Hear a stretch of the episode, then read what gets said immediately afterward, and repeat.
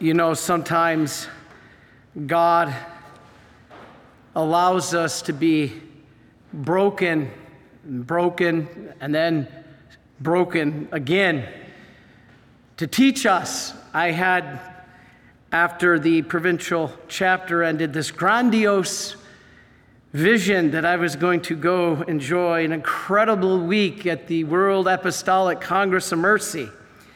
I envisioned meeting the bishop from Vilnius who was going to be there, several bishops from Europe, and having a joyful time and enjoying God's mercy.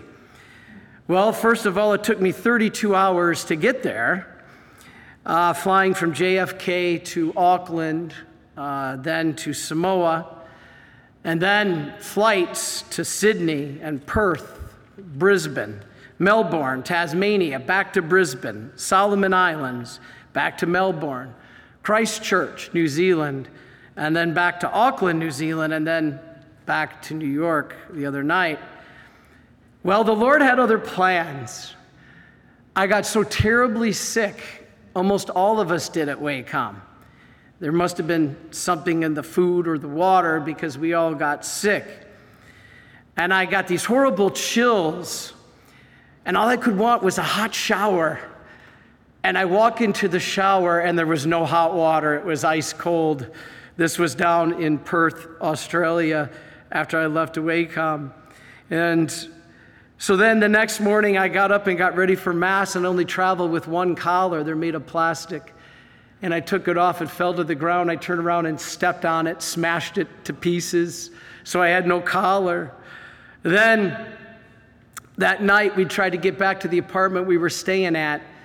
And we got locked out because the person I was staying with, he forgot the key, and his wife drove two hours in the car with the key. We could not get in to the apartment. So the night that we finally got in the apartment, about two o'clock in the morning, my friend woke me up to go to the airport at five and got the time wrong. It was 5 p.m., not 5 a.m. and so the whole time I was so sick. And then right before Mass, I went running in to use the bathroom and uh, before the mass, and then no toilet paper. So then, doing three talks in one day and two flights, the next morning I got up to go on the next flight. No ride showed up at the airport. And so at this point, I was like, wow, Lord. So then we arrived finally on a later flight, and then as we're driving, we're late for Mass, and I have everybody waiting for me for Mass and we get a call from the airport. John had picked up somebody else's bag. We had to go back to the airport because he had picked up the wrong bag. So then, as we were flying to New Zealand, I didn't know this, but your bag, when you check it in, doesn't go to your final destination. You have to get off at your first destination, go through customs, recheck your bag back in, and then go back through. And I'm like, no, this isn't going to work. And we missed our connector. Threw everything up into chaos. Then, of course, I forgot my coat the next morning as we're racing to the airport again. And the person says, Well, okay, I'll drive you back to the church. I said, Please drive me back to the church to get the coat. So he's driving, he's driving, he's driving. Finally, I said, Wow, we get there, he drove to the wrong church. so we went to the wrong church. Then at each talk, we didn't order, books weren't ordered, so we ran out of books. I sliced my foot. I couldn't really walk, it was just agonizing. And then the one day I had to go fishing, that was what I was looking so much forward to. We couldn't because the rain completely came down and made it impossible. But it all finished, it was topped off is I was going on the leg of the flight, I was going through security. And it takes me about a half an hour to pack my bag because the vestments go on the bottom. And then you have to organize everything on top in perfect, like a pyramid, or it won't fit. And to unpack it and pack it is major. It takes about 25 minutes. So I'm going through security, and the woman says, This looks like you have a bomb. And I said, by this time, I'm so at my end of patience. I'm so frustrated. I just kind of lost it. And I said, Ma'am, do you really think I am carrying a bomb?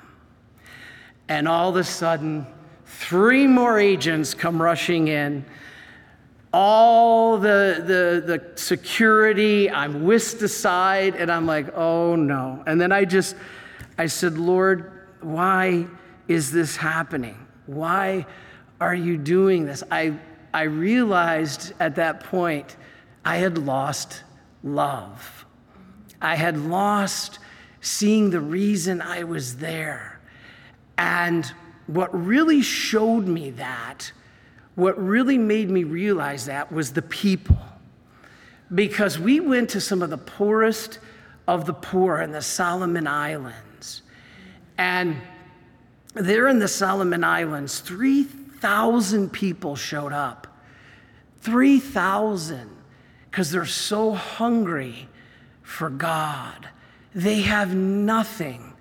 They, they, they absolutely, I mean, the average wage is like a couple dollars a day, and they, they have nothing, but these were the most joyful people that I had ever seen. And they just, big smiles. I mean, they've had typhoons rip through there, hurricanes come through there. Most of them are living in bamboo huts, and they were so, so happy. Even the stray dogs who were just filled with tumors and mange. And I'm looking at these two stray dogs, and they're playing and just rolling around on the ground playing with each other. And I looked at that and I'm like, even the dogs who are homeless in this area that has nothing, these dogs don't even have food, the people don't even have food. And they were so joyful. And I remember just after all these things had happened, thinking, how, I mean, I just really said to the Lord, how dare I, how dare I complain? Even though these little things and they were just little compared to what these people were going through without home, without shelter, without food. And so these are the things that, I, and I told them at that talk when I got to the last leg, I said, you know, although you may be poor financially, you are rich. I said, you know, in America, many are rich, but they are poor because they may have material goods, and some are, I know many that do have many wealthy things and stuff, and they are they are fulfilled. They are good, you know, uh, disciples of God. So I I try to explain to the people this is not most Americans, but some have this wealth or this material goods, but they don't have the love of God. And even though some may be given the grace of material wealth, they can have the love of God too. And I do know some who do that. And so these people taught me such a lesson. And I remember one reminded me, and she was this one from Papua New Guinea. And just look, looking at her, it's like you could see how hard her life had been. And so, anyway, I was talking to her, and she reminded me of something, and I said it later in the talk. And she reminded me of something I said in my talk a year ago. She said, Remember, Father, when you said those who you will be most thankful for when you die are the people who annoy you the most. And so she said that the little annoyances on your trip, Lord, uh, Father Chris, are going to be the Lord's gift to you. And I remember sitting here, there's nothing like when people use your own words, right? When they use your own words against you. And she meant it in a loving way. And she said, All those little trials and tribulations are how you grow in virtue. Don't you remember, Father Chris? This is what you taught us. and, and I remember laughing because I'm like, Am I living what, am I living what I preach? Am I, am I truly living what I have taught on these live streams? Because people were listening. People were listening. So they saw my frustration. And on that particular talk, when I got there, my, the audio visual that I use for my slides and my video, it didn't work. So I was so frustrated because I wanted to show these people the slideshow and it didn't work. And this lady could just see my frustration and she could just, just came with that love. And it, it, was such a gift of God, you know, and, and, and so these, these trials lead to sanctification. You know, um, in our state of life, you know, um, holiness is not some magic pill. Holiness is simply being faithful to your state of life. It's being faithful if you are a mother. Um, and this whole thing, this is this woman reminding me of my own talks. And she said, Father, you, you know, you told us that the way a mother is sanctified is, is preparing meals, doing the shopping, helping the kids with homework. Um, she's, you know, she's reminding me that that I had taught this and that a father, you know, going to work and providing and going through the hassles of the job and fighting traffic, these are all the ways that he is sanctified. And all of a sudden it occurred to me that I thought I was going to teach these people. And I totally was the one who got schooled. I was the one who was the one who was taught that this is God's way. I had all this, as I said, this grandiose idea that I was going to have this amazing time and be teaching and being able to spread the love of God and meet new people. God totally had a different plan, but He had to bring me to my knees to see it. And, and so I look at that, I was like, wow, Lord, um, what a gift. And then I read this gospel, and it's talking about the law, talking about rules. You know, these people, they didn't follow the rules, they didn't show up on time. Mass never started on time. They never did what they were instructed to do when certain events keep the line over here so that these people can get the book and then move this line over here when you wanted it signed. They didn't follow any of those rules. It just became one big jumbo of people. And that's okay because they didn't follow technically the rules, but they followed the greatest of the rules, the greatest of the law love. The people there loved each other. They had nothing, but the love that they had there was the greatest of the commandments. Remember, and we just heard Philip read, you know, we've got the commandments written in stone, and then we've got the, the law written in stone, and then we have the law of love, Jesus Christ. These people didn't care about the law written in the stone that you have to have this line here and this line here. What they cared about was the greatest law, the law of Jesus, love. And that's what I learned. And as I said, it's, it's so ironic that when you go and you think you're going to be the teacher and you get schooled by a poor old lady from Papua New Guinea. What a grace. And when you look back at it, all you can do is say, Thank you, God. Because sometimes we get ahead of ourselves and sometimes we get frustrated. And I just remember when all those things were happening, I was asking God, why, you know, why are you not helping me here, Lord? but He was helping me in a greater way, a much greater way, to see what it means to have love. And so on the trip back home, I tried to realize and contemplate that and, you know, not have that impatience when the flight's missed or, or when you pick up the wrong luggage or somebody picks up your luggage or the luggage doesn't even arrive. Whatever those little trials are, they're nothing compared to what the people in the South Pacific are enduring. And yet, in the midst of all of it, they were some of the happiest people I've ever seen. What a beautiful gift. So I, I look at this reading and I hear the Lord talking about the law. And then listening to Philip read that first reading, that we have the law on this tablet and we have the law in the heart, the law of the flesh, the law of love.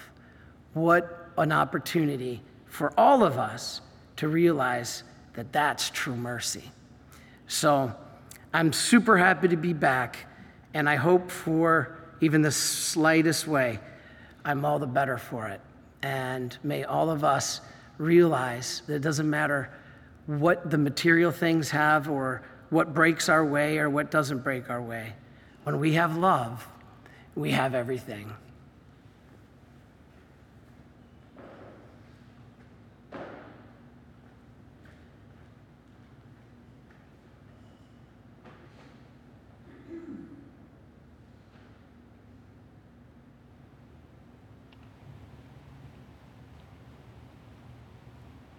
Are you a Marian helper?